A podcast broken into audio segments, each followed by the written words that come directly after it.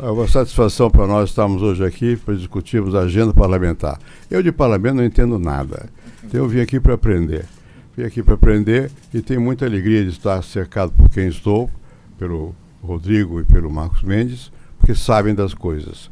Eu vou contar só uma pequena história a respeito não do Rodrigo, do pai dele, o César. Eu era senador constituinte, o César foi também. E uma vez nós fomos ao Chile, onde você nasceu. E chegamos lá para Punta Arenas. Chegamos lá, nós íamos para a Antártida, um voo para a Antártida, conhecer a Antártida, não sei o quê.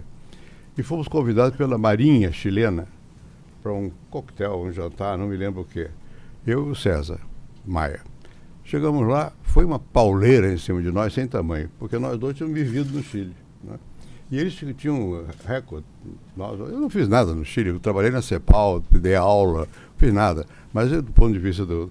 Era Pinochet o presidente. Então, nós ficamos no Arapuca, de estar tá levando, fomos lá e tal. E foi difícil sair daquele, daquele embrólio. Mas conseguimos sair. Eu fiquei calado e o César conseguiu sair. Então, eu acho que nós estamos aqui diante de pessoas que têm essa capacidade, que até hereditariamente. Nós estamos no embrólio, vamos ter que sair dele. Vocês dois vão nos ajudar a ver qual é esse embrólio e quais são os caminhos para nós sairmos dele. Eu não sei quem, quem Rodrigo começa. começa. O deputado começa. Então, vamos lá. Tem a palavra. Bem, bom dia, bom dia a todos. Agradecer ao presidente Fernando Henrique e ao Sérgio pelo convite, pela oportunidade de estarmos aqui, mais uma vez junto com o Marcos Mendes. Preferi que o Marcos falasse antes, porque ele já corta todo o orçamento, viu, presidente? E a gente discute outras bases. E depois não aceita. Mas, então, mais uma vez agradecer. Para mim é uma honra estar aqui com cada um de vocês, discutindo um pouco a agenda do parlamento, a importância que tem o parlamento na nossa democracia, a importância que tem o respeito às minorias. Ontem, presidente, eu estava numa reunião com os, os investidores jovens e como o governo coloca muito isso às vezes, que o grande empecilho do Brasil é o orçamento, é o regimento da Câmara. Aí eu falo, falei, não, não lembro o nome do rapaz, falei, olha, deixa eu lhe dizer uma coisa. Esse regimento aí protege o direito das minorias. Né? E o problema da maioria é ter capacidade de formar a sua base e aprovar os seus projetos. Um atraso de uma, duas horas, ele é salutar se isso dá o direito àqueles que são contra de expressar a sua opinião. Eu acho que essa é a grande questão do Brasil de hoje. Né? As pessoas, como o vídeo colocou, as pessoas não querem ouvir a opinião dos outros, a crítica dos outros. Né? E acho que isso, esse é o papel mais importante que tem é, o parlamento nessa mudança de ciclo na política brasileira e também no mundo. Né? Nós vivemos aí uma, uma contestação da, das democracias, das democracias liberais. Né? A tecnologia ela avançou em muitas áreas, ajuda muito de um lado, mas por outro lado, ela passou a ser um campo de ataques infames à, à honra das pessoas, à imagem das pessoas, com notícias falsas. E esse também eu acho que é outro grande desafio dos parlamentos. Como regular isso né? e como compreender de onde vem o financiamento para esses ataques. Nada disso custa pouco. Nada disso custa pouco. É, um robô custa, por robô, custa por mês pelo menos 12 dólares.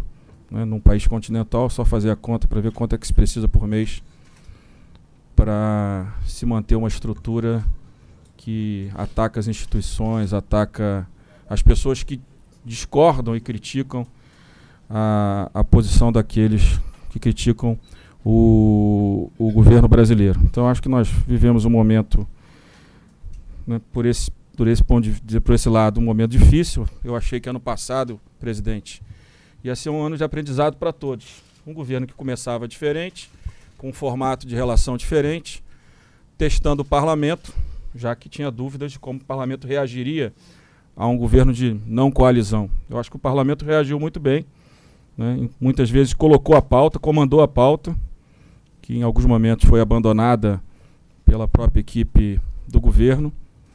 como a própria reforma da Previdência, que em um determinado momento o governo saiu dos debates e nós demos uma demonstração de responsabilidade e, de compreensão daquilo que é fundamental para o Brasil. E começamos o ano com o mesmo problema. Então já não é mais uma questão de desconfiança entre os dois poderes, né, ou entre os três, né, porque o Supremo também tem sido muito atacado. Talvez seja uma questão de método. Né, e sem dúvida nenhuma, nós precisamos compreender o que, que significa isso e que de, de, que forma que as instituições reagem. Né. Somado a isso, os, vivemos uma crise econômica, está colocada sem dúvida nenhuma. O resultado do PIB do ano passado prova isso. Né?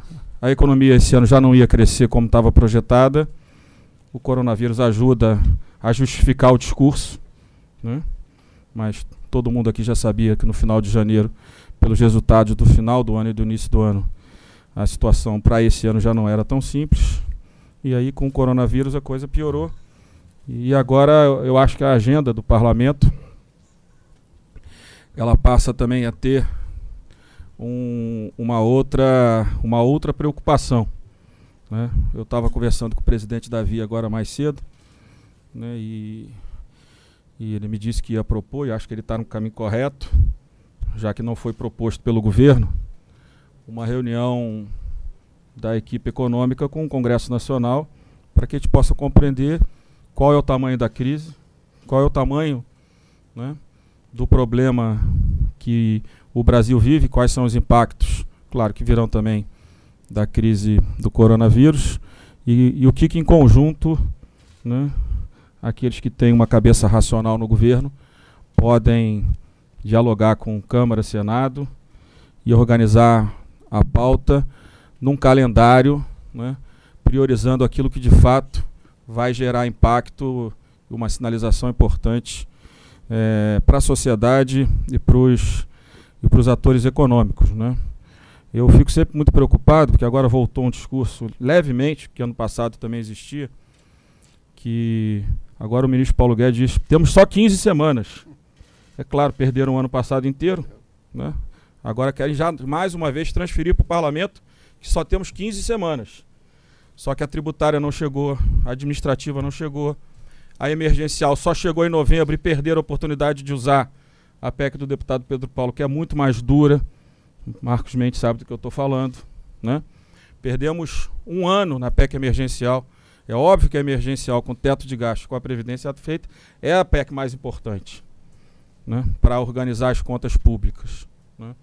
Então, eu acho que essa iniciativa que me disse que o presidente do Congresso me disse que ia tomar, eu acho que é uma imagem importante, um, uma sinalização importante de que, apesar de tudo, o nosso foco e a nossa responsabilidade são com os milhões de brasileiros que estão desempregados, que continuam vivendo abaixo da, da linha da pobreza, né, que continuam vivendo com uma educação pública de muito pior qualidade que o ensino privado e tantos outros problemas. Então é, é, é isso que nós temos tentado enfrentar. E agora outros temas que começam a aparecer que nós precisamos enfrentar também. Né? O governo sem base também às vezes é, nos coloca desafios que são difíceis. Né? O governo sem base deixou que a, comissão da medida provisória do Bolsa Família aprovasse um 13 terceiro permanente para o Bolsa Família e para o BPC, né? uma despesa que não há previsão e não há espaço. Né? Não há cobertura para o incremento dessa despesa na ordem de 8 bilhões. Passa a ser mais um desafio, porque é claro que é uma agenda justa, claro que é uma agenda correta, não há reajuste do Bolsa Família há alguns anos, mas a nossa responsabilidade tem que falar mais alto, apesar de muitas vezes, quando nós somos atacados, a vontade às vezes é, é uma reação né? Mas eu acho que a sociedade não, não tem que pagar a conta, muitas vezes, dos ataques do entorno do governo, né, das redes sociais do governo. Né? Quem não, só quem só não pode pagar a conta é o brasileiro, principalmente o brasileiro trabalhador, o brasileiro que está desempregado, o brasileiro mais simples. Então são desafios que aparecem e que nós vamos tendo que administrar e falando, aproveitando a oportunidade aqui falando, né? Porque, presidente, às vezes se inventam, se inventa fontes de receita onde não existem, né? Resolveram tributar os fundos exclusivos para arranjar o dinheiro do, da medida provisória aí do Bolsa Família. Eu falei, mas você vai tributar o quê? Você vai tributar o estoque ou o fluxo? Porque o estoque, você vai estar descumprindo contratos. Né? Não parece uma boa alternativa você rasgar regras que foram construídas onde as pessoas acreditaram no país e colocaram o seu dinheiro naquelas regras. Não, mas a gente faz no fluxo, mas o fluxo é zero. Como é que o fluxo é zero? Ué, se você mudar a regra, não tem mais fundo exclusivo, não tem mais dinheiro para esse fundo. É muito óbvio isso. não, não, tem nem fluxo. Né? Fluxo é, é zero. E, então temos que encontrar algum caminho. A PEC emergencial é um caminho. Retomar o assunto do abono salarial que nós tínhamos resolvido na Câmara, infelizmente o Senado tirou. Também reorganizaria, reorganizaria essa despesa de forma a alocar melhor os recursos. Então tem muitos temas que a gente pode avançar. Então o que eu tenho tentado organizar na Câmara é essa pauta de médio prazo, que tem impacto em médio e longo prazo, que é a reforma administrativa, que eu espero que o governo encaminhe rápido. Eu acho que a crise impõe já uma necessidade de encaminhar essa reforma, que já deveria estar na Câmara há mais de três, quatro meses. A tributária a gente vem trabalhando desde o ano passado, agora com essa comissão mista com o Senado, acho que ela vai tramitar bem. Né? Temos a discussão do Fundeb, que é sempre uma discussão importante, que a gente, né, um programa que foi iniciado no seu governo, que a gente pretende ampliar a participação do governo federal, mas com muito cuidado, para que o impacto fiscal, né, como eu já falei aqui, da dificuldade orçamentária não seja um impacto a que prejudique as contas, a organização das contas públicas.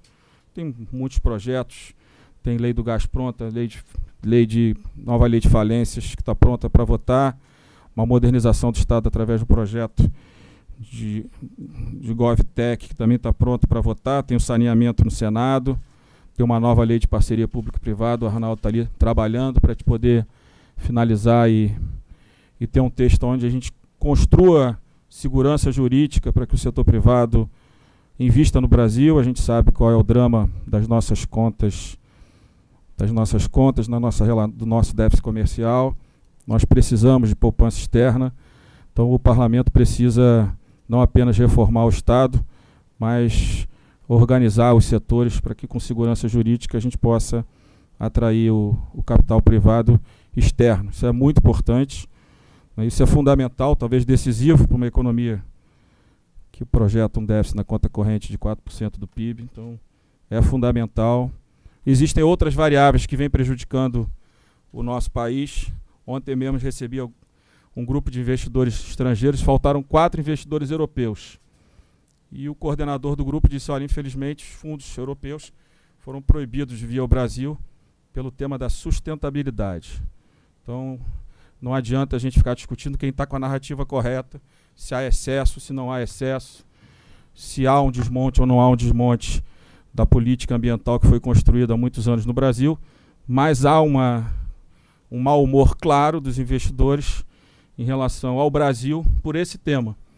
E acho que nessa hora a gente precisa ser muito pragmático para que a gente não perca nem aquilo que foi construído ao longo dos últimos anos na área ambiental, mas ao mesmo tempo que a gente e principalmente que a gente garanta né, a retomada do diálogo com investidores, com fundos que hoje tem um fluxo muito grande, mas que nesse momento de crise não e com essas narrativas não tem tido interesse de investir no Brasil. E nós precisamos, né? Nossa bolsa agora cai pela crise, mas cresceu muito. Eu sempre digo que, na minha opinião, com uma bolha, muitos brasileiros que viviam da renda fixa entrando na renda variável, isso nunca dá certo, né, presidente? A gente sabe que isso sempre, sempre gera problemas. Então, vou, vou, vou, vou parar por aqui, me colocar à disposição para que a gente possa discutir a pauta da Câmara, a agenda da Câmara, né, a agenda da política para que eu me coloque à disposição de cada um de vocês. Muito obrigado. Marcos. O presidente Rodrigo, o presidente Rodrigo falou 18 minutos, então você tem aí um desafio. É? Posso gastar o tempo? Não mais do que 18, seria... Bom, bom dia a todos, muito obrigado pelo convite. Presidente, Sérgio, prazer estar debatendo com, com o presidente Rodrigo Maia. É, eu vou começar a falar aqui do tema que está preocupando todo mundo, baixo crescimento. Todo mundo horrorizado com 1% de crescimento, mas na verdade o Brasil cresce pouco há 40 anos. Né? A gente cresce, na média, de 81 para cá, 2,2%. Isso nem de perto é suficiente para fazer a gente convergir para a renda dos países de, é, mais ricos. Né? Esse gráfico aí mostra que nós estamos encalhados em 20%, 25% da renda per capita dos Estados Unidos há várias décadas, enquanto outros países estão convergindo para a renda per capita dos Estados Unidos. Né? Uh, se a gente for olhar o nosso desempenho de crescimento, nós somos um fracasso em várias medidas de comparação. Em 1950, nós tínhamos a mesma renda per capita de Portugal e Espanha. Uh, hoje nós temos 40% da renda per capita da Espanha e metade da renda per capita de Portugal, um hiato brutal de qualidade de vida, de potencial de poder de compra. Né?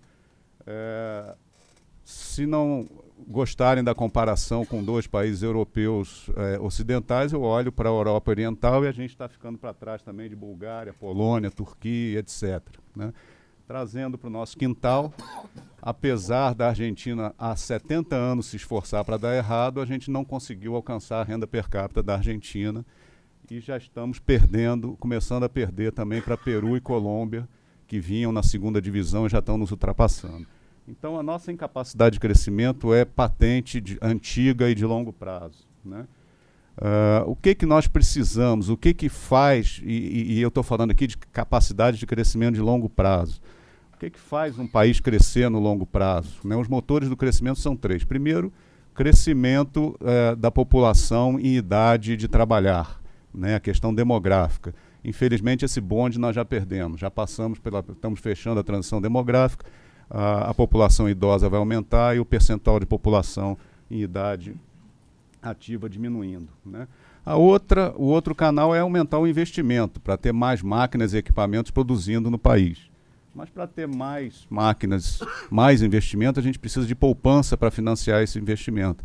E nós temos um brutal déficit do setor público que drena a poupança que poderia financiar os investimentos privados. E quando eu falo do setor público, eu falo dos três níveis de governo. Nós temos um problema seríssimo dos estados, que há anos vem jogando as contas, a, a, a, o seu desequilíbrio nas contas, nas costas da União.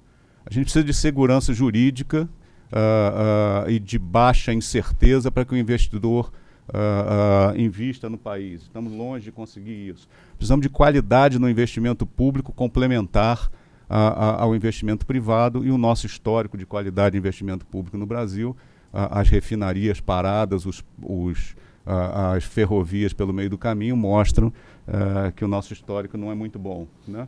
Nós temos um problema também no mercado de crédito, um, uma intervenção do governo muito forte é, direcionando o crédito ao longo dos anos. Agora essa política está mudando, uh, mas o governo sempre direcionando o crédito para onde ele achava que era melhor e não para deixando o mercado arbitrar esse crédito para ir para os investimentos mais produtivos.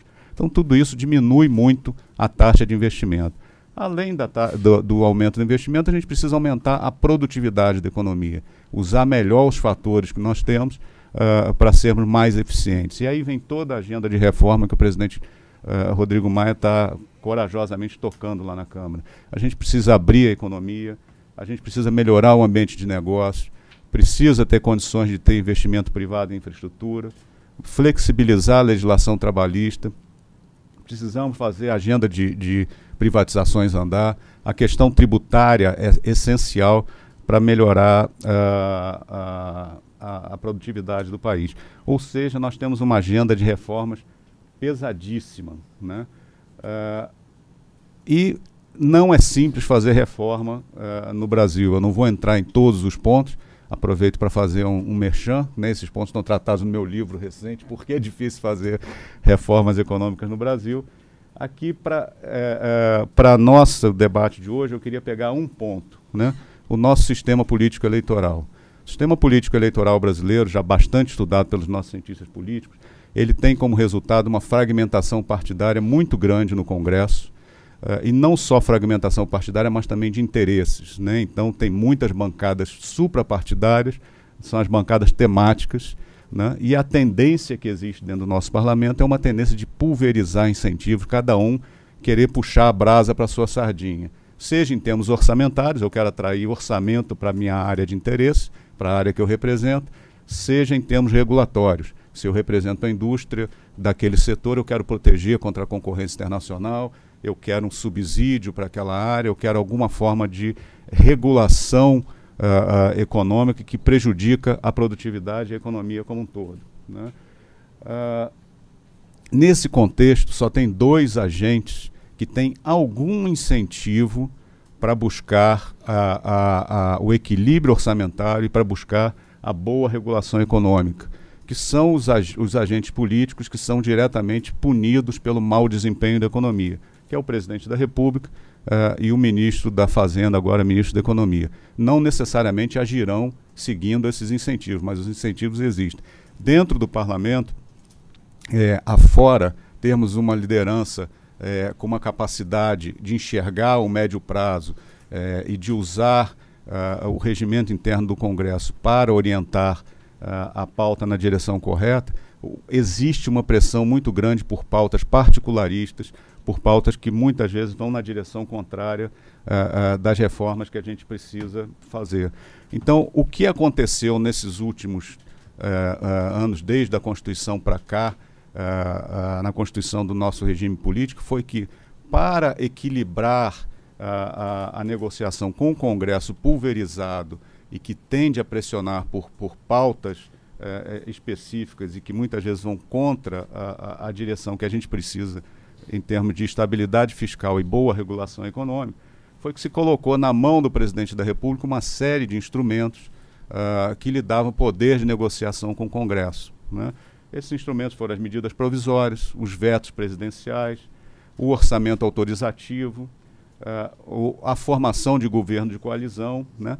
E acontece que todos esses instrumentos estão se perdendo ao longo do tempo, estão se enfraquecendo ao longo do tempo. Uh, as medidas provisórias, por exemplo, na época do presidente Fernando Henrique, se podia reeditar quantas vezes quisesse. Hoje tem uma série de restrições às medidas provisórias, porque de fato houve muito abuso do uso de MP uh, uh, e, portanto, o, o, Poder Executivo perde protagonismo no uso desse instrumento. Os vetos presidenciais, que raramente eram colocados em votação, por uma decisão do Supremo, estão sendo colocados em votação e o Congresso, cada vez mais, a taxa de derrubada de vetos é maior. Né? O, auto, o, orçamento autorizativo, ponto que eu, aqui eu tenho uma discordância com, com o presidente Rodrigo Maia, já conversamos sobre isso ontem, antes, é, é, o orçamento autorizativo que dá um poder de barganha uh, ao poder executivo para ajudar a formar maiorias, ainda que circunstanciais, é, agora não é mais autorizativo, é obrigatório então o governo também perdeu esse, esse espaço. As emendas parlamentares também se tornaram obrigatórias. Então restava o, o instrumento de fazer governo de coalizão, chamar os partidos uh, que uh, foram eleitos para a Câmara e para o Senado, olhar a proporção representativa e oferecer a participação proporcional uh, no governo. Né? Isso é feito em qualquer democracia do mundo, é assim que as democracias funcionam. Aqui no Brasil, a a, a imagem que colou é que isso está é, intrinsecamente associado à corrupção e que isso deve ser repelido. Né? Então, abriu-se mão de fazer uh, um governo de coalizão, o governo perdeu esse instrumento uh, e não colocou nada no lugar. Né? Criou o que eu tenho chamado, não sei se fui eu que criei ou se eu ouvi, de presidencialismo de omissão. Joga os projetos dentro do Congresso e deixa a coisa rolar lá dentro uh, sem coordenação nenhuma. Né? Uh, só para dar um dado, das medidas provisórias que já foram, eh, que, que já tramitaram, metade das medidas provisórias não prosperou, ou caducou ou foi rejeitada. Isso é uma taxa de insucesso brutal, né? é fruto da descoordenação política. Né? Aí eu conversando com, sobre isso com o Sérgio, o Sérgio me perguntou, mas não deu certo, a reforma da Previdência não deu certo? Reforma da Previdência foi um caso muito específico, né? um assunto que mobilizou a sociedade toda, três anos de debate, um aprendizado, né? uma fragilização dos partidos de esquerda nessa, nessa nova legislatura, que era quem estava é, mais é, de forma mais aguerrida segurando a agenda, uma liderança dentro do Congresso muito consciente para tocar é, essa agenda. Né? De modo que isso foi um, um, um caso muito específico. Né? Uh, a tática que tem sido usada pelo Poder Executivo para tentar tocar algumas dos, das suas agendas é ir para o público, né? é fazer barulho nas redes sociais. Mas você não consegue fazer barulho nas redes sociais para toda a agenda que está sendo tratada no Congresso. São dezenas é, é, de assuntos tocados. Você pega dois ou três assuntos que são mais, estão mais em highlight. Essa semana foi a questão do orçamento, dessa discussão do orçamento impositivo, que deu essa briga, é, essa briga pública. Mas você tem uma série de agendas que passam ao largo. E muitas delas é, é, têm simpatia, que são problemáticas, mas têm simpatia de boa parte é, é, do público de apoio do presidente da República. Né? Aumento dos gastos com os militares, aumento do salário mínimo. É, eu posso citar uma série de projetos que é, precisam ter contenção porque não tem orçamento e mesmo assim não tem uma articulação para se discutir de forma razoável, como reajuste de tabela do imposto de renda, por exemplo. Né? Bom, a par da Previdência, o que a gente vê é que tem uma paralisação muito grande no ritmo de reformas que a gente precisa. Né? Privatização não está andando. Né? A Eletrobras está parada dentro do Congresso. O máximo que está se conseguindo fazer de privatização é vender participações do BNDES, etc., alguma coisa na margem. Né? A abertura da economia não está acontecendo. Se aprovou o tratado com a, com a União Europeia, que é alguma coisa de longo prazo, mas o que você precisa fazer no dia a dia, que é reduzir imposto de importação de bens de capital, é, é, não está acontecendo.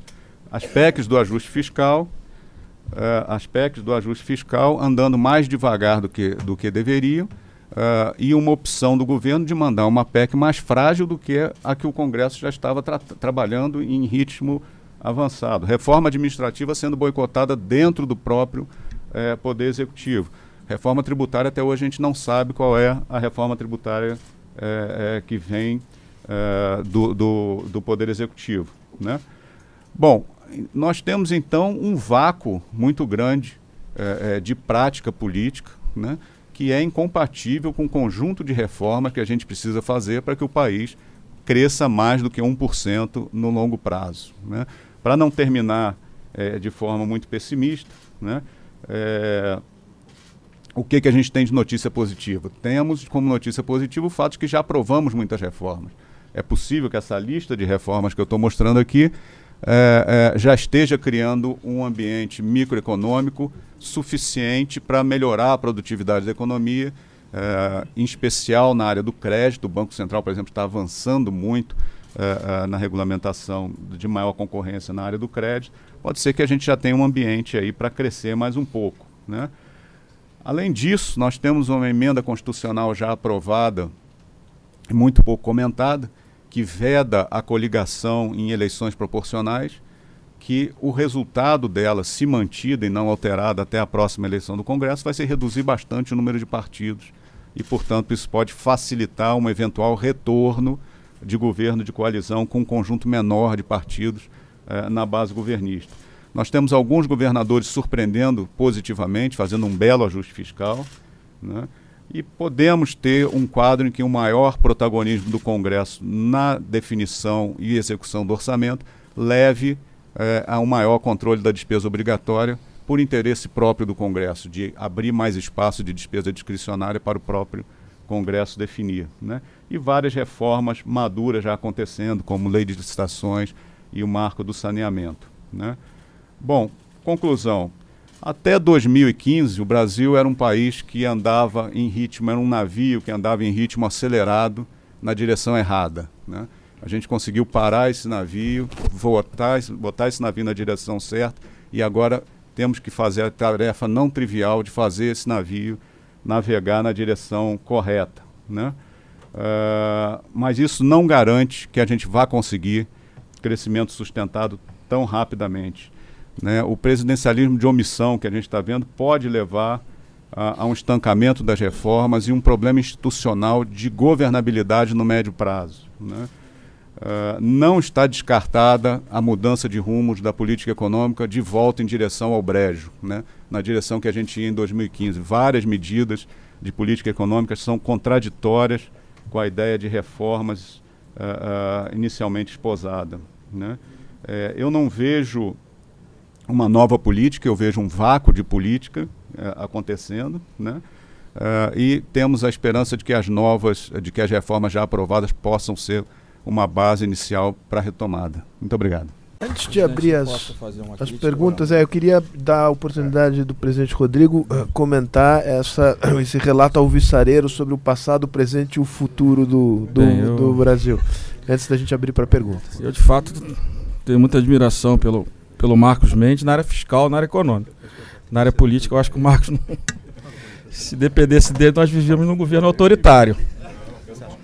Não, porque se o instrumento do, da medida provisória, que é um instrumento autoritário, que é a sucessão do decreto-lei, se ele é um instrumento legítimo, onde a sociedade só se manifesta depois da edição da medida, que já tem validade por quatro meses, e que ela pode perder validade, como você mostrou, isso é para começar gera insegurança. Segundo, eu acho que gera né, um desequilíbrio na, no, no, sistema democrático. Então é óbvio que, na verdade, o que nós temos que fazer para o próximo governo é acabar com a medida provisória. O que é urgente e relevante, nenhum parlamento, em momento nenhum, nem no Brasil nem no mundo, deixou de entregar para qualquer governo. O presidente Fernando Henrique passou por algumas crises quando as crises externas eram o impacto eram maiores, o parlamento nunca faltou ao governo dele nem a nenhum governo. Vetos, pelo amor de Deus, Marco. O sistema legislativo ele começa com a apresentação do projeto, pela sua votação, pelo veto e pela derrubada, tomando atenção do veto. O ciclo tem que ser completo. Quando o parlamento não votava os vetos, nós não, não tínhamos o ciclo legislativo completo. Não é uma discussão. É discussão ou se a gente é a favor do sistema democrático ou se a gente é contra. Né? E o orçamento autorizativo só existe no Brasil. Nos Estados Unidos, o orçamento impositivo, quem empenha o orçamento é o Congresso Nacional. Não tem uma democracia no mundo que o orçamento seja autorizativo e discordo. Quando você faz o orçamento positivo, você responsabiliza o parlamento pela pauta. Isso é que vai gerar responsabilidade no parlamento. Né? Não é governo de coalizão, sim ou não. Cada, cada presidente, eu acho que tem a liberdade de governar da forma que entender. Foi eleito para isso. E o presidente Bolsonaro, posso criticar, posso elogiar, mas ele sempre falou e está executando o, o que ele prometeu aos eleitores, os eleitores iniciais dele. Então, o orçamento impositivo ele empodera o parlamento? Talvez, mas ele também dá responsabilidade. Se tivesse orçamento autorizativo, Marcos, sabe qual era a chance de eu estar discutindo a medida provisória do Bolsa Família e do, do, do BPC? Nenhuma. Eu ia votar. Mas eu trouxe, nós trouxemos para o parlamento essa responsabilidade. Então é óbvio que o orçamento positivo, não esse que está em transformação. É óbvio que a emenda individual, emenda de bancada, emenda de relator, qualquer tipo de emenda do parlamento, ela é uma distorção do sistema autorizativo. Com o sistema impositivo, isso vai acabar. Né? Na hora que a gente regulamentar direito, e o governo já mandou uma primeira peça nessas, nesses PLNs, nós vamos ter o orçamento aprovado, executado e ponto. E ninguém vai ficar discutindo. Eu não vou ficar mais mandando cartinha para o Ministério para liberar minha emenda individual. Eu aprovei a emenda para o município, acabou. O governo vai apresentar, o, o prefeito vai apresentar o projeto, vai ser aprovado e vai ser executado o orçamento. Né? E por último, acho que aí uma questão mais, mais, mais complexa, a questão da pulverização do parlamento brasileiro tem as suas nuances pelas regras, como você falou, principalmente das coligações. E pela decisão do presidente Lula de pulverizar o poder no Congresso Nacional.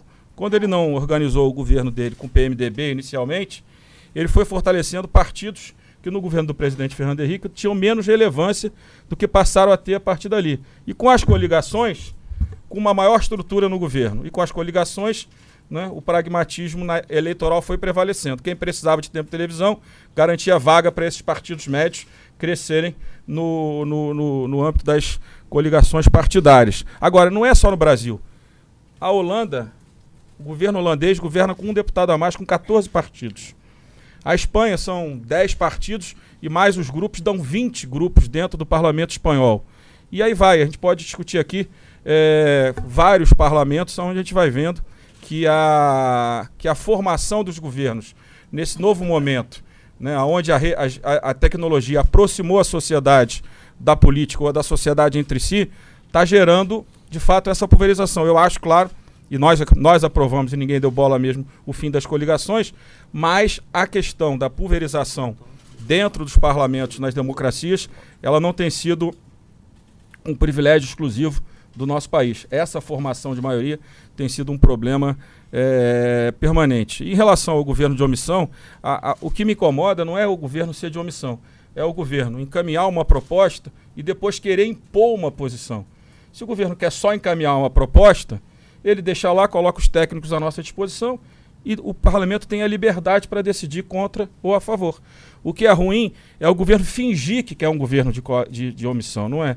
Ele quer colocar o projeto e depois ele quer impor a posição dele com métodos do entorno do governo nas redes sociais de imposição da posição do governo em relação ao parlamento. Então, se a gente quer independência e fortalecer a democracia, porque eu acho que isso certamente ajuda o fortalecimento da nossa responsabilidade, o governo também tem que ter a coragem de ter paciência de muitas vezes ter medidas provisórias.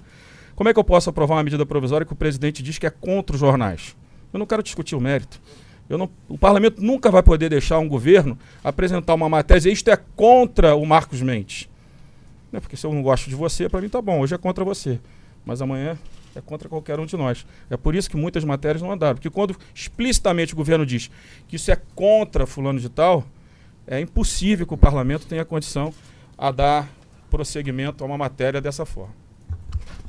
Presidente. Eu apenas dar um, um, um pequeno esclarecimento. A questão da medida provisória. Eu participei das decisões a respeito de, da, da inscrever-se da Constituição ou não a medida provisória. Quem se bateu pela medida provisória foi Ulisses Guimarães. Nada menos que Ulisses Guimarães, que era o presidente do Congresso. Né? Por quê? Por causa da governabilidade, para dar algum instrumento de poder ao, ao, ao Executivo. O nosso sistema é presidencialista. Quando o presidente não exerce o poder político, outras forças exercem o poder político. Eu acho que a questão maior é de liderança mesmo. É, é penoso dizer isso, porque pode dar a impressão de que é uma, uma visão não sociológica, e para mim é difícil, mas é verdade. Se você não tiver rumo e você não for capaz de convencer o país daquele rumo, você não anda. Né? E você não tem democracia possível. E também não tem governo possível. De modo que a questão da omissão, porque é, sublinhada é muito importante. Dá a sensação de que nós não temos a capacidade de definir para onde é que nós vamos.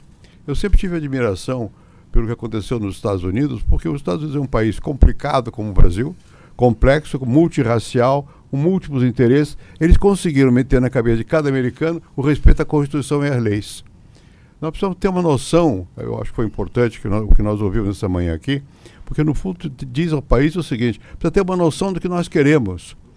É claro que nós queremos um sonho, sempre se quer. Alguns presidentes foram capazes disso. Juscelino, por exemplo. Juscelino não entendia, vou dizer uma coisa leviana, quase nada de economia. Não se preocupava com isso. Se preocupava em criar uma coesão no Brasil. Bom, hoje não dá para ser só assim. Você tem que ter, o que aqui foi dito também, responsabilidade. Não basta você ter o sonho. Como é que você chega lá? Tem que ter responsabilidade. Mas é, é importante que a, a, liderança exerça um papel de agregação. Quando a liderança não exerce esse papel de, de agregação, as coisas não andam, ou andam capengamente. E, pra, vou de, de, repetir na frente da pessoa uma coisa que eu tenho dito. Graças a Deus temos o, lideranças no Congresso. E a principal está aqui ao nosso lado. Porque, então, nesse momento, exerce algum tipo de comando, direção para onde vai o país. Falta rumo. Nós não sabemos qual é o rumo e nós não sabemos, portanto, como alinhar as questões que foram aqui levantadas em termos de prioridade. Governar é escolher a prioridade, é isso e não aquilo, num dado momento, e convencer o povo de que é isso e não aquilo. Eu acho que o que nós estamos sentindo é falta de, dessa perspectiva. Perdão por ter me intrometido demais na discussão. Muito bem. Marcos, é, uma parte que Vossa Excelência foi mencionada, então depois eu queria abrir as perguntas, já, já pediria encarecidamente. Eu vou recolher algumas perguntas e eu peço que sejam perguntas sucintas e não preleções paralelas. As, as preleções são da mesa, prerrogativa da mesa. Uma, um ponto importante é que é, o tamanho faz diferença. É verdade que todos os parlamentos no mundo estão passando por uma fase de é, maior pulverização. Só que o Brasil é disparado o mais pulverizado e já há quatro décadas. Né? Então, é, medidas provisórias, é, restrições a vetos, todos esses instrumentos que eu, que eu mencionei aqui como orçamento é, autorizativo, foram distorções criadas para equilibrar outras distorções. Por isso que eu terminei dizendo que o que a gente precisa é um, um caminhar no, na direção da medida da emenda já aprovada para reduzir o número de partidos como um caminho para diminuir as distorções é, é, políticas, é claro que a lei não gerar, pode incentivar a pulverização, é, óbvio. Gerar maior, a, gerar maior é, é, capacidade de formação de governo de coalizão e poder gerar negociação. Né? Em nenhum momento eu quis defender aqui poderes é, extraordinários do executivo para se impor ao, ao legislativo. Mas pelo propôs. contrário. Não, não, eu só, só analisei o fato, analisei o fato dado de que os poderes que eles têm, que o executivo tem, estão se é, enfraquecendo. Estão né? fortalecendo o parlamento, que é a casa Não, do povo. Uma, uma coisa é um parlamento com uma coisa é um parlamento com lideranças responsáveis. E graças a Deus nós temos um regimento interno que, que dá ao, ao presidente e às mesas um poder muito grande de definir a pauta. Claro. Né? Porque se nós tivéssemos um, um parlamento com um regimento frágil, toda aquela pauta setorializada, específica, é, ia avançar é, é, sobre, sobre a, a, as prioridades do Congresso. Bom, antes, eu não vou resistir fazer um pouco lembrar a gênese da medida provisória. Ela foi pensada quando ainda se imaginava que nós transitaríamos do, do regime presidencialista para o regime parlamentar. Ela foi votada na comissão de sistematização, onde o, o parlamentarismo prevaleceu e acabou sobrando como instrumento dentro da Constituição eh, depois, quando, surpreendentemente, o presidencialismo acabou por prevalecer na votação em plenário. O Ulisses sempre foi presidencialista. Né? Ele queria dar realmente algum poder, poder ao, pre... ao, presidente, porque senão não funcionava. E no que diz respeito à questão de coligação, etc, etc, é, eu, perdoa de contar um fato pessoal, mas a uma certa altura, quando eu fui candidato a presidente da República, veio alguém de um desses órgãos de pesquisa e disse, olha, é, a sua probabilidade de ganhar é grande. Pode ganhar sozinho, sem, sem aliança. E havia um outro que poderia ganhar também e que era amigo nosso.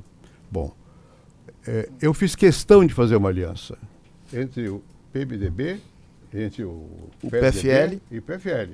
Isso. Que na época era, foi muito discutida. É eu levei, levei, a questão para o diretório do PSDB e digo, olha aqui, minha opinião é que ou faz aliança, ganhar a eleição eu ganho. Até sem vocês. Pelo Brasil é assim. Mas eu não governo sem ter uma, uma, maioria estável. E ganhei o ponto de vista de que tinha que fazer uma aliança com, pelo que passei maus pedaços né, dentro do, do, eleitorado, do, do segmento ligado. Mas não governa, você tem a responsabilidade de governar te leva a, a, compor. Ou então você vai impor, mas impor, mesmo os que vão impor, como impõem pela espada, se for o caso, não vão governar sem, sem compor. Vão compor também. Só que no, no, regime democrático nós sabemos compor quem com quem e por quê. E no outro você não sabe. Eu acho que essa é a principal diferença. Bom, perdão. Muito bem. Então, uh, Otávio de Barros, que é esperto, já levantou a mão aqui antecipadamente. Ian, uh, vou pedir, de fato, perguntas bastante concisas para a gente poder rodar um pouco pelo, pelo plenário. Sérgio Amaral presidente Rodrigo Maia. É um privilégio, eu queria felicitá-lo, porque é um luxo hoje o Brasil ter uma figura como o senhor, é, republicano, raiz, é, cumprindo um papel muito bacana. A minha pergunta é muito direta a respeito da reforma tributária. É, ontem tivemos um encontro com o Bernard Api, anteontem, e o Bernard Api fez um comentário que me deixou um pouco preocupado.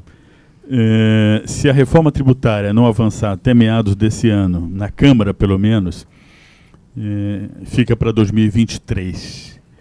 É, para o próximo governo. O problema é que os economistas querem ser políticos é, agora. É, exatamente.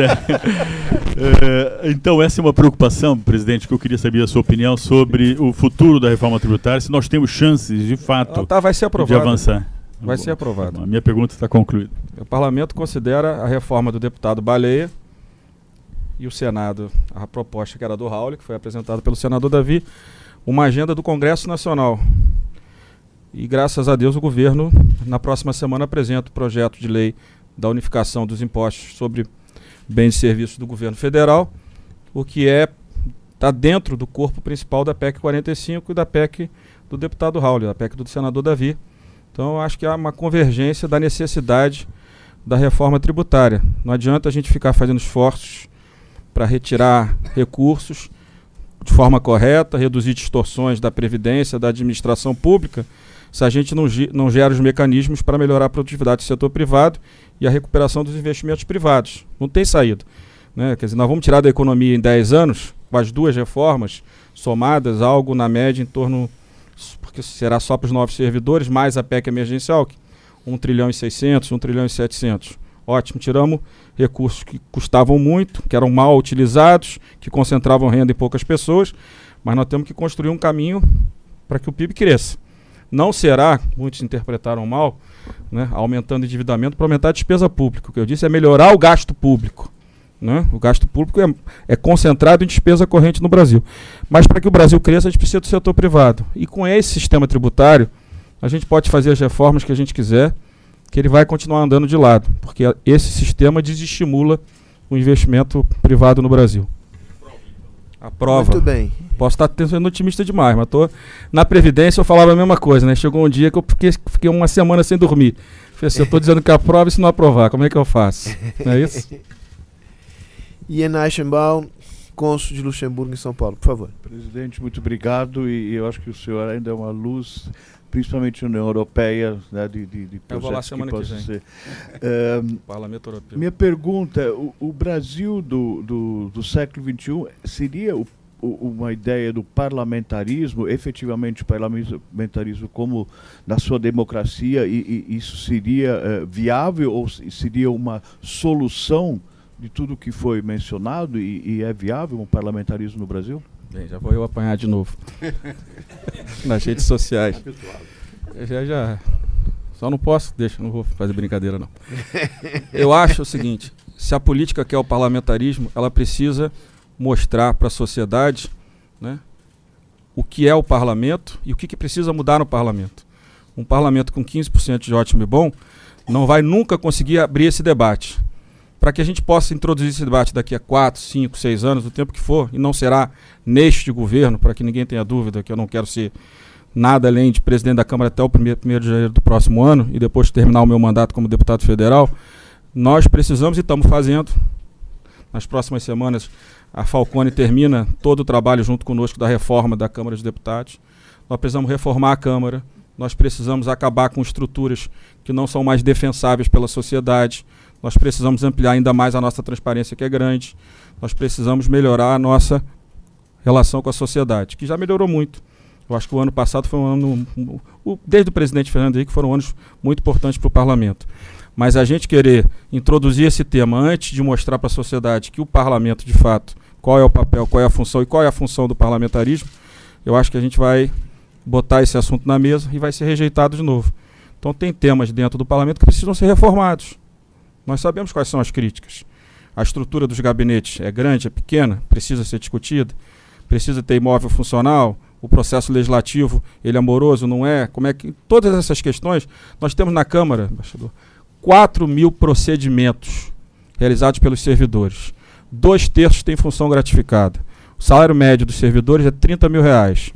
Do, do orçamento de 5 bilhões e 500, 3.800 é salário e aposentadoria de servidor. E quem paga a conta é o deputado que custa tudo um bilhão de reais. Pode reduzir? Pode, mas não é aqui. Não é, não é aqui. E não é só reduzir. Né? É melhorar a governança da Câmara. É isso que a gente está fazendo com a Falcone. A partir daí, depois disso tudo implementado, a gente pode discutir. A sociedade compreendeu que esse é o principal, principal instituição do sistema democrático, mas eu acho que nesse momento ainda não é um momento maduro para a gente conseguir avançar com esse tema no Brasil. Muito bem. Embaixador Sérgio Amaral. Preciso de um microfone aqui.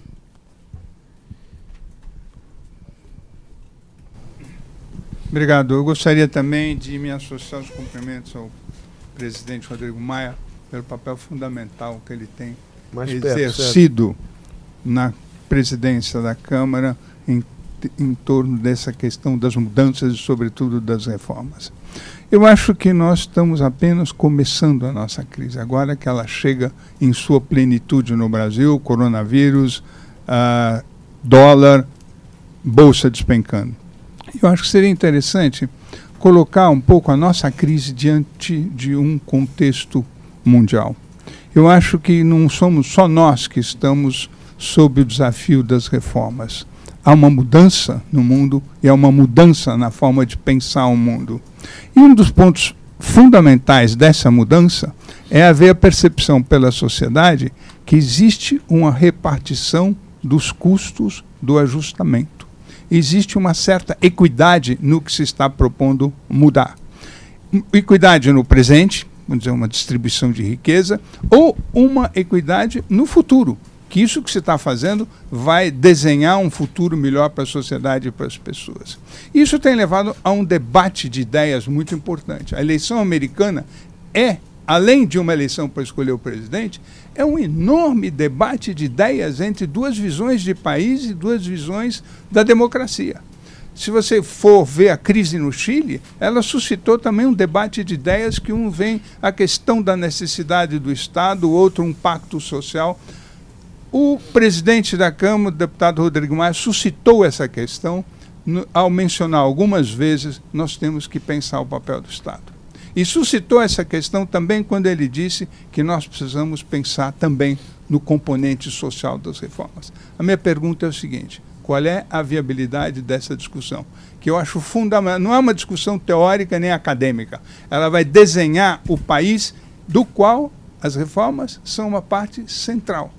Qual é o, a viabilidade dessa reforma num contexto que nós estamos já assolados pela crise e que as pessoas estão pensando no dia seguinte e nos desafios do dia seguinte? Ministro, é, eu acho que esse debate sobre qual é o papel do Estado, ele é muito importante. Né? O, o Brasil e não é monopólio nosso, América Latina, todas construíram nos últimos anos estruturas de, de gastos concentrando o crescimento das despesas nas despesas correntes. O BID tem um ótimo livro que fala melhores gastos para melhores vidas. Então tem toda uma análise e ele fala de forma clara que a América Latina decidiu investir no passado em vez de investir no futuro. Né? Quando a gente entra no nosso caso específico, a gente olha o sistema previdenciário, 14% do PIB. Né? Quando eu fui na última convenção do Partido Conservador Britânico, em 2009, da qual o Partido Conservador voltou ao poder depois de muitos anos, o então deputado, que seria o futuro ministro da Economia, George Osborne, faz uma apresentação mostrando a situação crítica de falência do sistema previdenciário britânico, aonde ele custava à época 8% do PIB britânico. Só para a gente ter uma noção. E quando a gente vai olhar o gasto dentro do nosso sistema previdenciário, a gente vê que é o maior sistema de transferência de, do mundo, era. Continua sendo, mas com menos distorções. Aonde os pobres financiam os ricos. Na hora que a gente vai para a administração pública federal, e os estados é muito, muito parecido, a gente vê uma concentração de riqueza na elite do serviço público dos três poderes. Os salários são, na média, o dobro dos seus equivalentes no setor privado. Muita concentração em despesa corrente. Quando a gente vai para o sistema tributário, um sistema onde os subsídios beneficiam de forma igual o rico e o pobre, muitas vezes mais o rico do que o pobre, né? aonde a forma de tributar também tributa pior né, o pobre do que o rico. Agora querem uma CPMF para reduzir a desoneração. Quer dizer que então que a sociedade toda paga a conta para resolver o problema de parte do setor de serviços.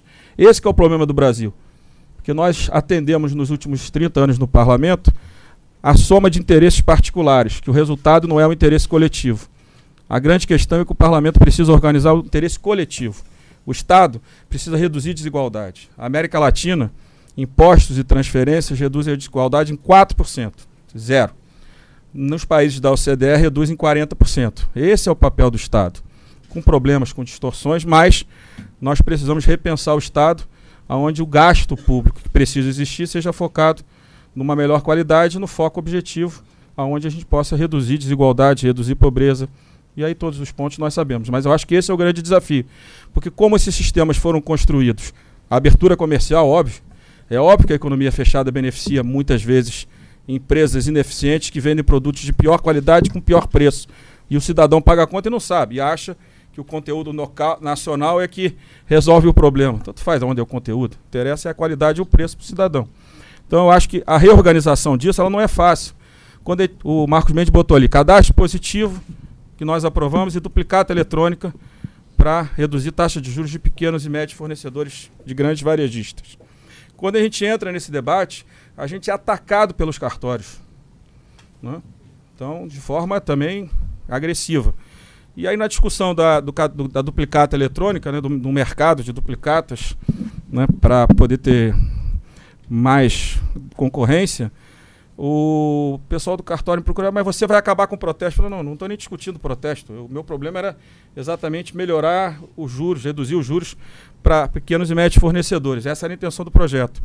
Não porque nós temos 3.600 cartórios que vivem de protesto no Brasil e que ainda dão um dinheirinho para os TJs.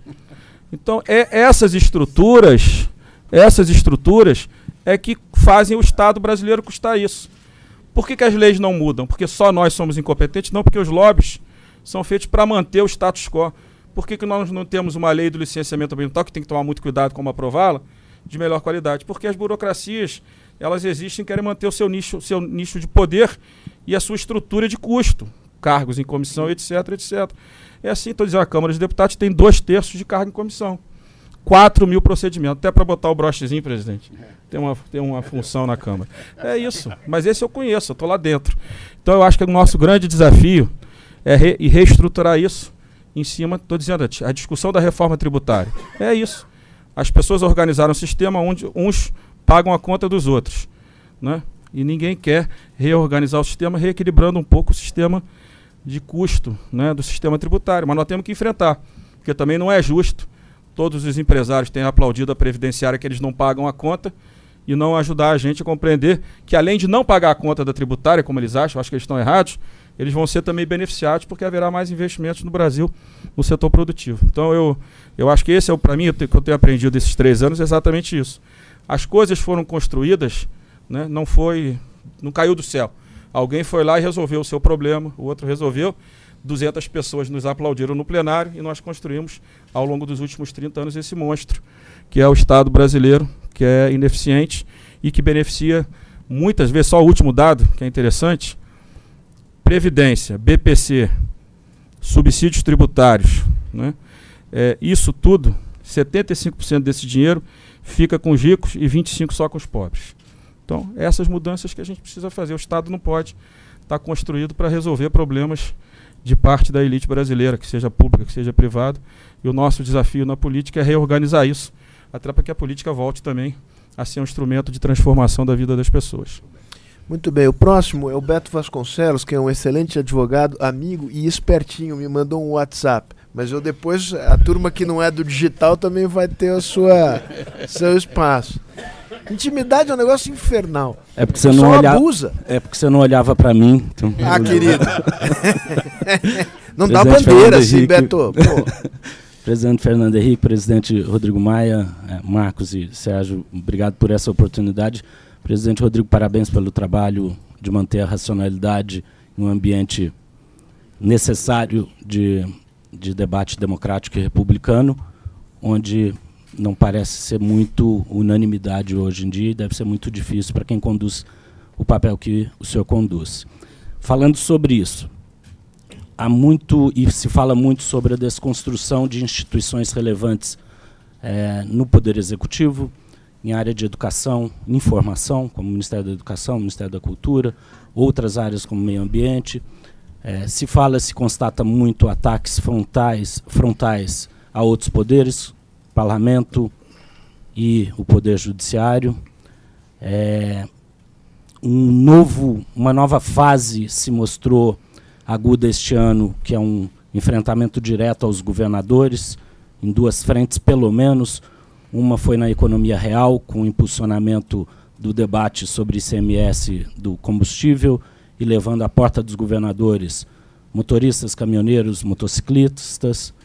É, e o outro de segurança pública, no impulsionamento das Forças Armadas estaduais a um questionamento do poder político dos governadores. Isso tudo é um retrato de um enfrentamento que também é, se dá num mundo paralelo das redes sociais e ao que se indica impulsionado também. Eu pergunto bem objetivamente para o senhor: o senhor vê um risco real de erosão democrática no país?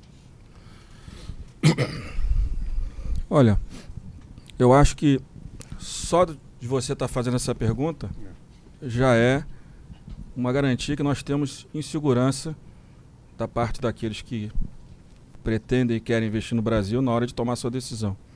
Então, só da gente só de existir essa pergunta já enfraquece o governo, já enfraquece a nossa democracia, já enfraquece, enfraquece o interesse né, dos atores econômicos no nosso país, que sejam os nossos, que sejam os estrangeiros, porque os nossos também podem investir fora.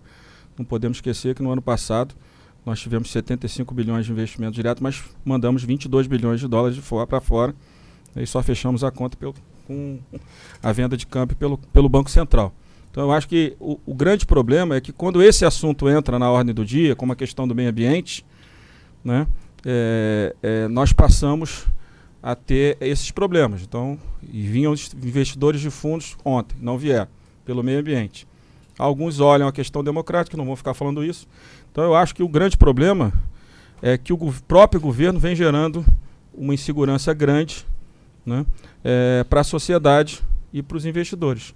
E eu acho que é essa a preocupação. Ontem à noite, quando eu estava nessa reunião, eu disse a um economista que estava no meu lado, eu não, não, quero, não quero discutir se a sua narrativa está certa ou a minha. Eu quero dizer que as pessoas estão deixando de investir no Brasil por este motivo do, do meio ambiente e da questão democrática. Né? Se o governo vai avançar nisso, eu não acredito. Nas minhas conversas com o presidente, em nenhum momento é, eu ouvi dele nenhuma, nenhuma coisa que vá nessa linha. Agora, na hora que as redes sociais caminham desse jeito, na hora que se estimula um ministro que tinha que estar, tá, que diziam no início que ele era um ministro que ia garantir o equilíbrio, passou a ser o ministro do desequilíbrio. Então, é isso, claro, vai gerando insegurança. E com uma estrutura de rede social que custa caro, né? que em algum momento a gente vai saber como é que isso é financiado. Eu acho que a CPI vai saber muita coisa. Eu acho que tem um inquérito no Supremo que vai saber muita coisa. Quem está por trás disso? Eu descobri um, né? que ficava botando fake news no e ficava botando no grupo dele, naquele Brasil 200. Tem que pagar para atacar o Rodrigo Maia. Estou processando ele. Estou processando ele. Entendeu? Então, e ó que grave. Ele era contra a reforma tributária porque é do serviço e me atacava com uma fake news que não tinha nada a ver com isso para eu perder força, para eu não conseguir conduzir a reforma tributária. Então também o autoritarismo não estava só em tese, na sua, como você vê no governo, está também parte da nossa sociedade. E essa é a nossa preocupação. Nós temos que enfrentar. Eu não vou entrar na educação, que me disseram que se eu continuar criticando o ministro, ele não vai cair. Como acho que as nossas crianças não merecem isso, eu vou ficar calado.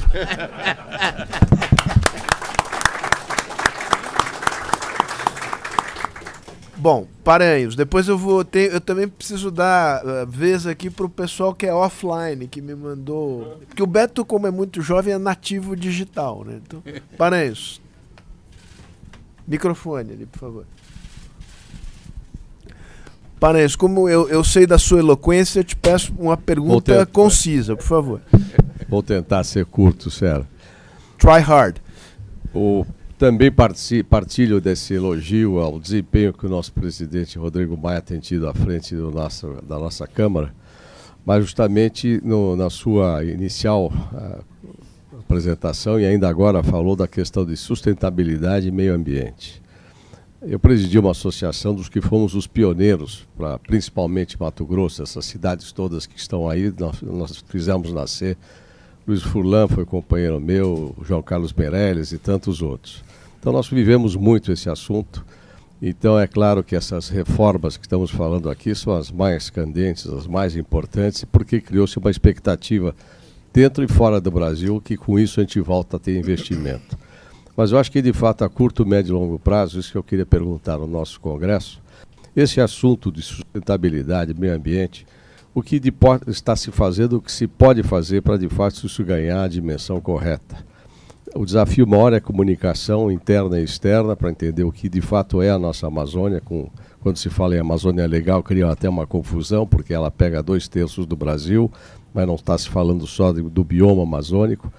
E inclusive essas minorias que o senhor citou, quer dizer, os próprios índios hoje lá fora a gente vê com constância alguns falando, pagos provavelmente por ONGs que têm outros interesses que não querem fazer nada e você tem ao mesmo tempo, e eu convivo com muitas das lideranças indígenas, que ao contrário querem fazer dentro da lei, dentro da ordem, o desenvolvimento do que possa ser possível. Eu gostaria de ouvir a sua posição com relação a esse tema tenho visto suas entrevistas recentes com a Guajajara, com outros, e vejo que alguns dos processos estão até, conforme a sua posição, seguros ou parados, enfim. Mas como vamos olhar isto, a, o agronegócio já está pagando um preço e vai pagar muito mais por tudo isso.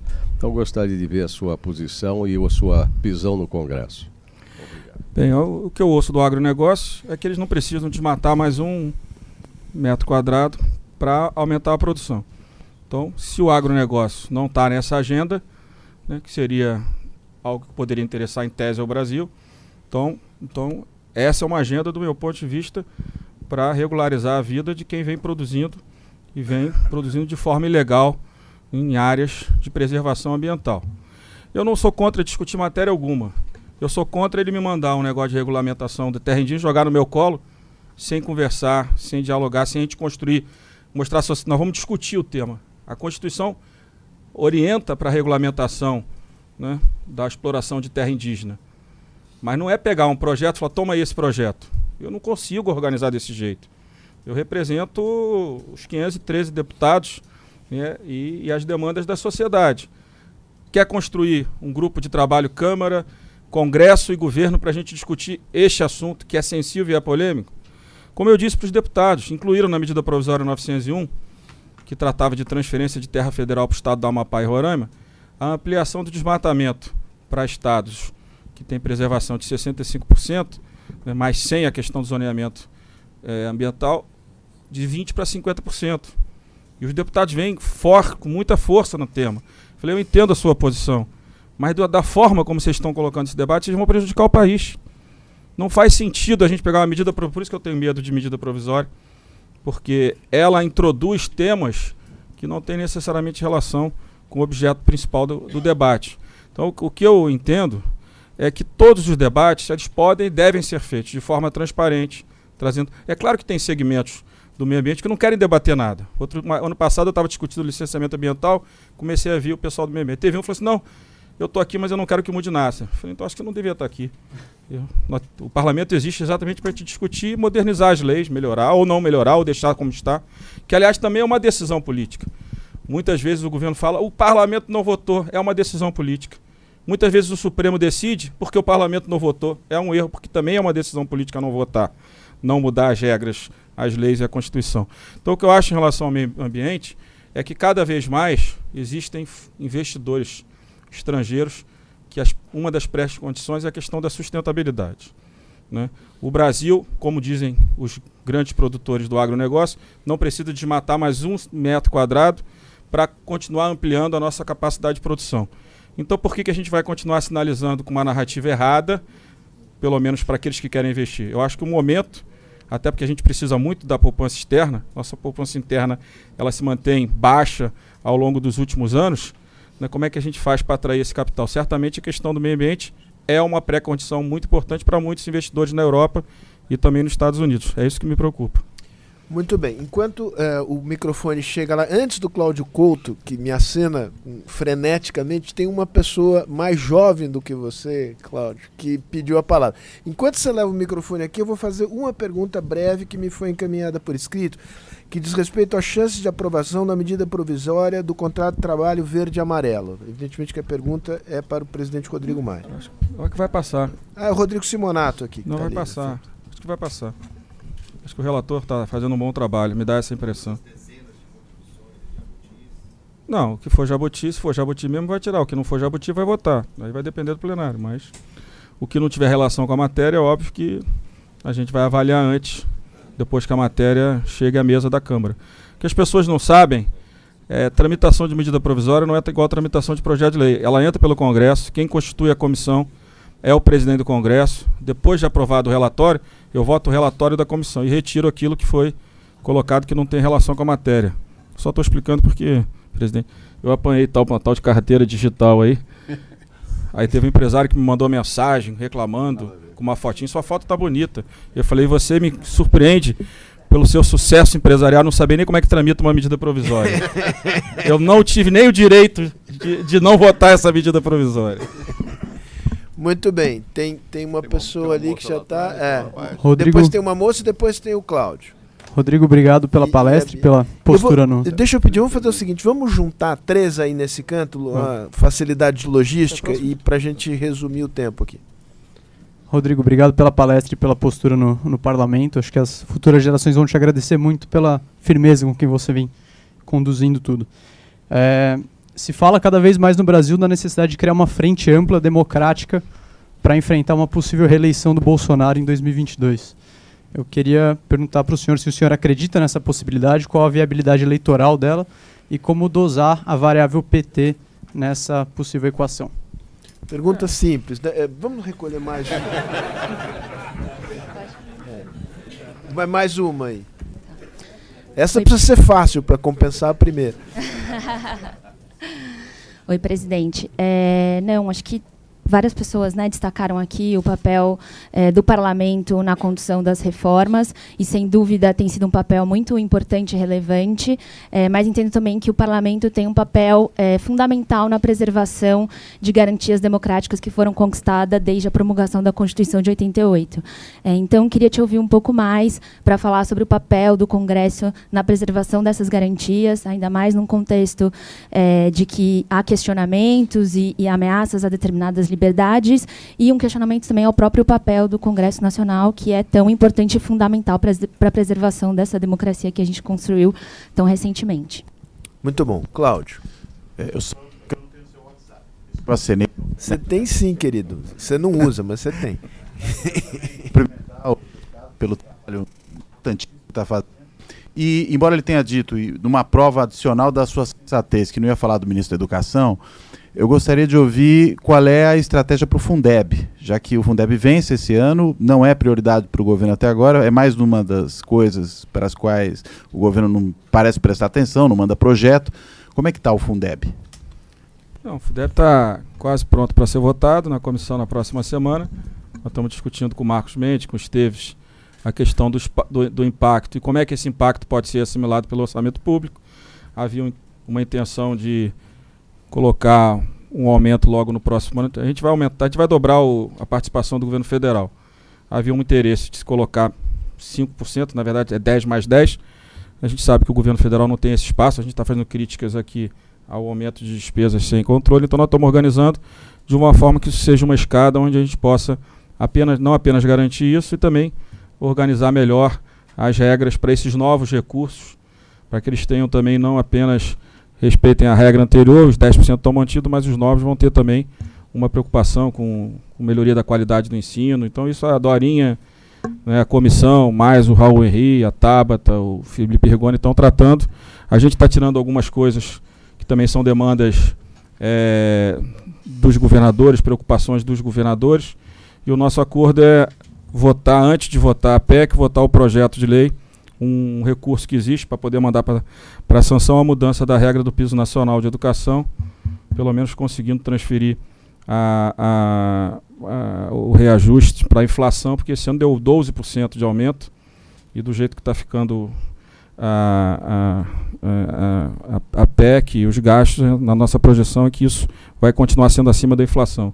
Então, o meu acordo é que a gente vota o recurso antes, muda a regra do, do reajuste do piso nacional que tem o apoio dos prefeitos, dos governadores, óbvio. O Rio Grande do Sul faz todas as reformas e leva um aumento de 12% para os professores. Não tem, não tem reforma administrativa que previdenciária que segure um negócio desse. Então a gente faz essa votação, é o acordo. Né? Acho que basicamente tá todo mundo já todo mundo concorda com isso. Depois a gente vota o Fundeb. Isso no plenário, né? Na comissão a gente deve votar o Fundeb semana que vem. No domingo eu tenho uma reunião com o Esteves com o Mansueto e com o pessoal da Segovia, exatamente para discutir as matérias. E claro que a gente vai discutir a questão do impacto do aumento do, da participação do governo federal na participação do Fundeb. Tem, uh, Rodrigo, tem as outras duas perguntas. Ah, tá. é, eu acho que sim, eu acho que também é, é um certo. É, todo como, como a, a, eu acho que o impacto das redes sociais é muito forte, fica todo mundo muito preocupado. Mas o presidente Bolsonaro ganhou a eleição de forma democrática. Né? Eu acho claro que quem pensa diverge dele vai construir o campo para derrotá-lo. Isso é da democracia. Se o campo de centro, centro-direita ou centro-esquerda vai conseguir construir uma candidatura que tenha chance de tirar o PT do segundo turno ou não, isso é uma questão que o tempo vai dizer. Mas eu não acho que a gente deva estar com esse tipo eh, de encaminhamento, encaminhamento. Eu acho que a nossa democracia é forte, né? os pesos e contrapesos estão aí funcionando, o Supremo funciona, o Congresso funciona, o governo cumpre a sua parte. Às vezes, quando um a, vai um pouco além, os outros poderes cumprem o seu papel institucional. Eu acho que a gente também não deve dar um passo tão longe nesse. Mas acho claro que aqui o centro direito centro-esquerda, é claro que quando os, os polos estão muito radicalizados, fica mais fácil a gente conseguir, nós que estamos no campo da centro-direita, ter um diálogo mais, mais próximo com a centro-esquerda, que é uma coisa que, em momentos de menos radicalismo, é mais difícil de você pensar na possibilidade de construir um candidato nesse campo. Muito e bem. Questão, eu acho que a questão da democracia eu respondi, eu acho que a nossa democracia é, tem a forma da narrativa de, do entorno do presidente muitas vezes, os ataques nas redes sociais preocupam a todos, mas eu acho que o nosso sistema ele é um sistema que vem se fortalecendo nos últimos anos e acho que nos últimos 12 meses eu acho que a gente deu, deu demonstrações disso. Muito bem, as duas últimas perguntas. Beatriz aqui na frente, uma pessoa que levantou. Vamos tomá-las as duas em conjunto, por razões de tempo. Oi, vou tentar ser breve. É, primeiro, obrigada. Eu acho que vocês trouxeram um panorama estrutural muito rico e muito importante para a gente entender as grandes questões que a gente tem que enfrentar. Eu fico só pensando ao lado disso, até o Marcos fez uma menção à Argentina, que há tantos anos tentando ser um fracasso e não consegue, porque tem uma população. Consegue. É, consegue, consegue, está indo. Mas enfim, consegue tem uma população. Também, que nem a gente. Mas tem uma população, é um exemplo, entre outros países, muito mais qualificada, que pode dialogar com todas essas reformas estruturais que tem que acontecer. A, a, não sei nem se é uma pergunta, mas é uma aflição enquanto eu enxergo tudo isso que vocês estão dizendo e que tem que ser feito, e é um processo moroso, é, embora o ritmo possa se acelerar um pouquinho, é um processo moroso. Enquanto isso, você tem uma população imensa no Brasil fazendo aquilo que você mencionou, que o Bid falou, olhando para o passado e não para o futuro. É, não, eu sei que é complicado falar da educação, é, mas a gente tem educação, a gente tem um país é, que tem a questão da novidade das mídias sociais e da não regulamentação desse setor e a gente tem uma população se evangelizando num grau é, muito significativo. Isso tem um impacto muito grande na compreensão é, da importância dessas medidas e das reformas estruturais. Então, era só um pouco uma ponte. Enquanto a gente vai tentando fazer isso, ainda é uma elite fazendo, você tem toda uma população que está cada vez mais excluída e menos capaz e instrumentada para entender esse movimento. E essa tensão se coloca muito forte cada vez mais no momento do mundo. Então, é só um pouco como é que vocês veem isso. Por exemplo, olhar para o passado, é, na educação, no meu entender, a gente tem que olhar para a educação infantil, porque é pensar daqui a 20 anos o que, que a gente está construindo. A gente continua passando por cima, passando por cima, não olhando para isso, que seria uma medida, vamos dizer, há uma possibilidade da Câmara ou do Congresso fazer uma pressão sobre o governo para pelo menos isso cuidar ou não? Então é uma como conciliar o estrutural com essa população? Rodrigo, vamos pegar mais último, uma Bom, última aí a gente não, aí você fecha. É melhor responder. Você quer responder? Vamos lá. Eu acho que para convencer o governo a gente falar pro lado errado, né? Aí o governo faz o lado certo. ele não quer nunca fazer o que a gente propõe. Não, mas eu, eu acho claro a questão da educação é óbvio que os economistas como Marcos e outros fazem a conta né, da queda ao longo dos próximos anos do número de matrículas, mas a gente tem, né, tem um déficit muito grande na educação infantil, de 0 a 3 anos, que é uma questão que nunca conseguiu ser resolvida.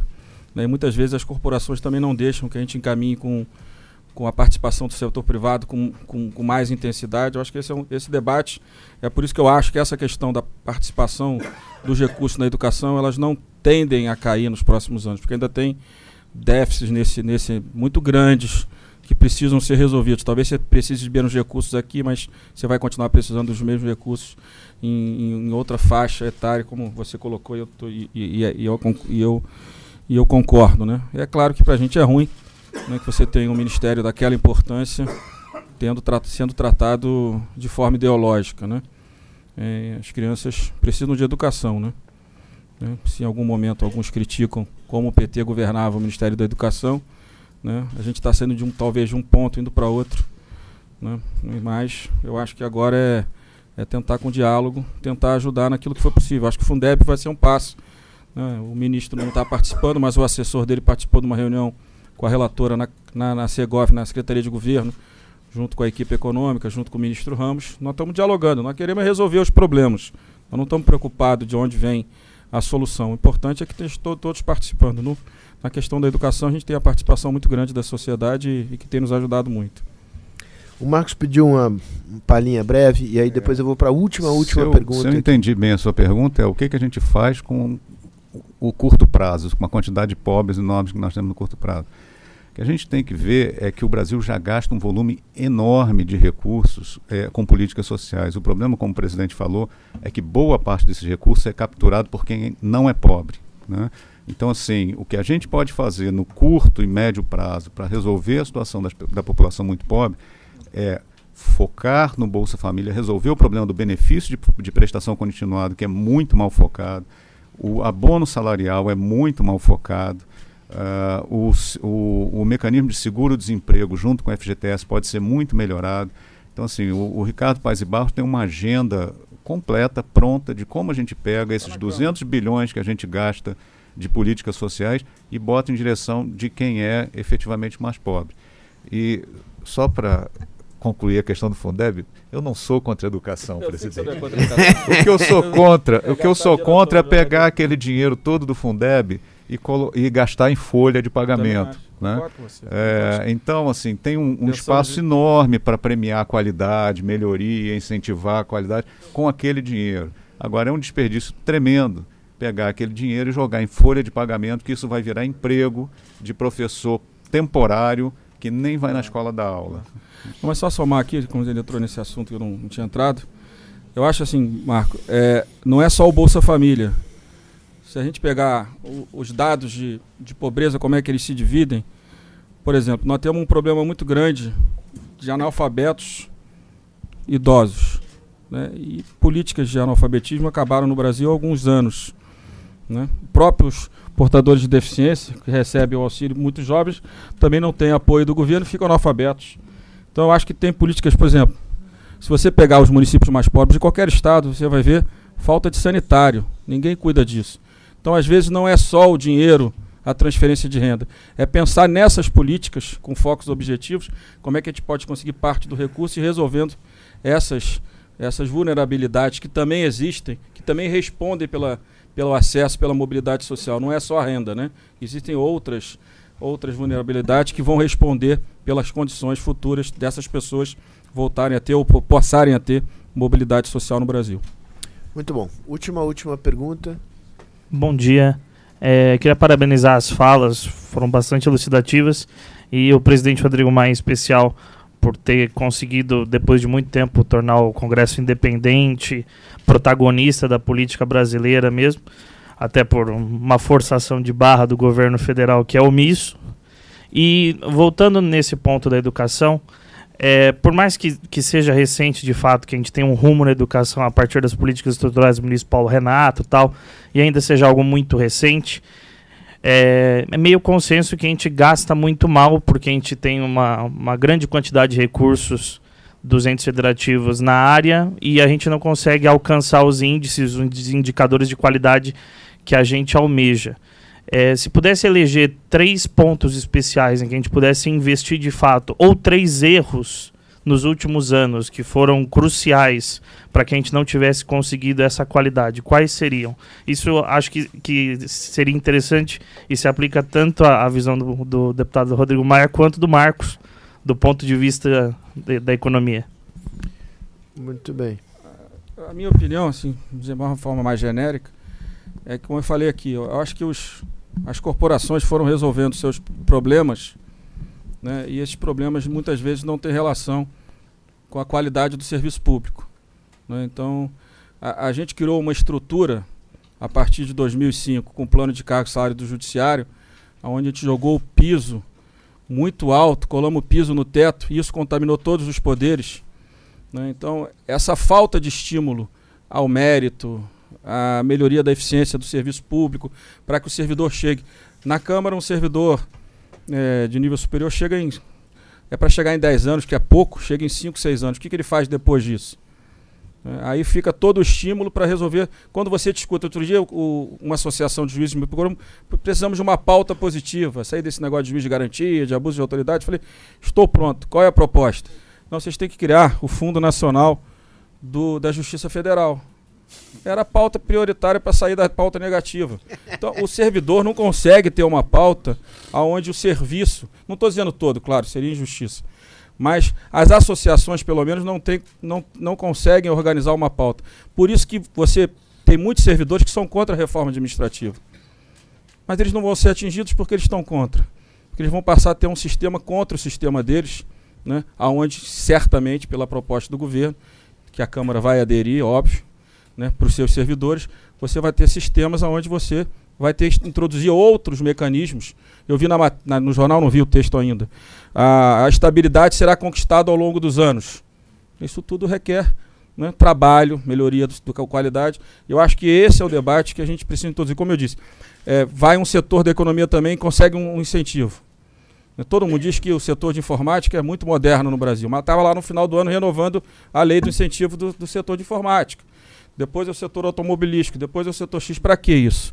Então a gente vai concentrando recursos né, em estru estruturas que não devolvem esses recursos da sociedade em melhoria de qualidade de vida, nem investimento, nem emprego. Então eu acho que o, o, grande problema nos últimos anos, do meu ponto de vista, foi que as corporações tomaram conta, capturaram o orçamento público, corporações públicas e privadas. E isso gerou distorções onde poucos ficam com muito e muitos ficam sem nada do Estado brasileiro. Muito bem, antes da gente cobrir o, o, presidente Rodrigo Maia de aplausos, acho que o presidente poderia fazer um, um encerramento e aí a gente termina. Eu não tenho que encerrar nada, eu tenho que agradecer, porque eu aprendi bastante dos dois, do Marcos e, e do Rodrigo. Eu acho que foi um franqueza, eu acho que é muito importante o que acontece aqui, quando se consegue ter uma discussão aberta, franca. Não é contra nem a favor de A, B ou de C, é a favor do Brasil. Eu acho que isso foi um exemplo de nós temos que construir uma, uma pauta a favor do Brasil. Isso é, é muito importante. As suas observações sobre a lerdeza e nós tomamos consciência dos nossos problemas é verdadeira. Né? Mas, mas não basta tomar consciência, tem que ter rumo, tem que ter saída para esses problemas. E isso tem que ser uma construção coletiva. Eu sei que precisa de personificar. Eu digo sempre que é fácil ter ideia na universidade. Tem ideia, põe seu nome debaixo da ideia e glória, glória a Deus. Não é assim na política. Você tem que ter apoio, tem que ter alguma coisa compartilhada. E é isso que está sendo feito. De alguma maneira, nós somos todos responsáveis pelo estado em que nós estamos, que é um estado precário. Nós estamos realmente num momento difícil. Né? É, alguém mencionou aqui, acho que foi o Rodrigo, é, que a, a, famosa crise da repre democracia representativa é geral. É verdade, é geral. O que não nos desobriga de cuidar aqui do nosso terreno. Nós temos o que fazer. Né? E também não, não, não podemos ficar no, cair no pessimismo, porque isso não ajuda. É, tem que criar de novo um estado de, de ânimo, de esperança. Porque se essa esperança for mudar, ter alguém que encarne o futuro, que seja.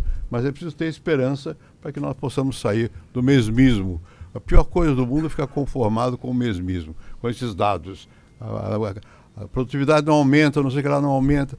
Bom, e, é, como eu sou velho, eu vi muita coisa já. E o Brasil melhorou muito. e a vida inteira eu ouvi dizer que não, não ia dar certo. Deu. Quer dizer, foi, avançou.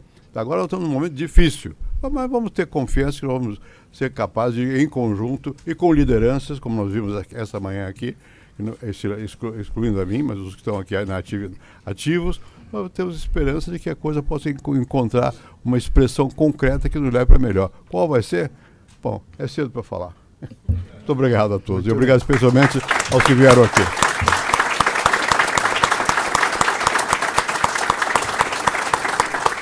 That's it.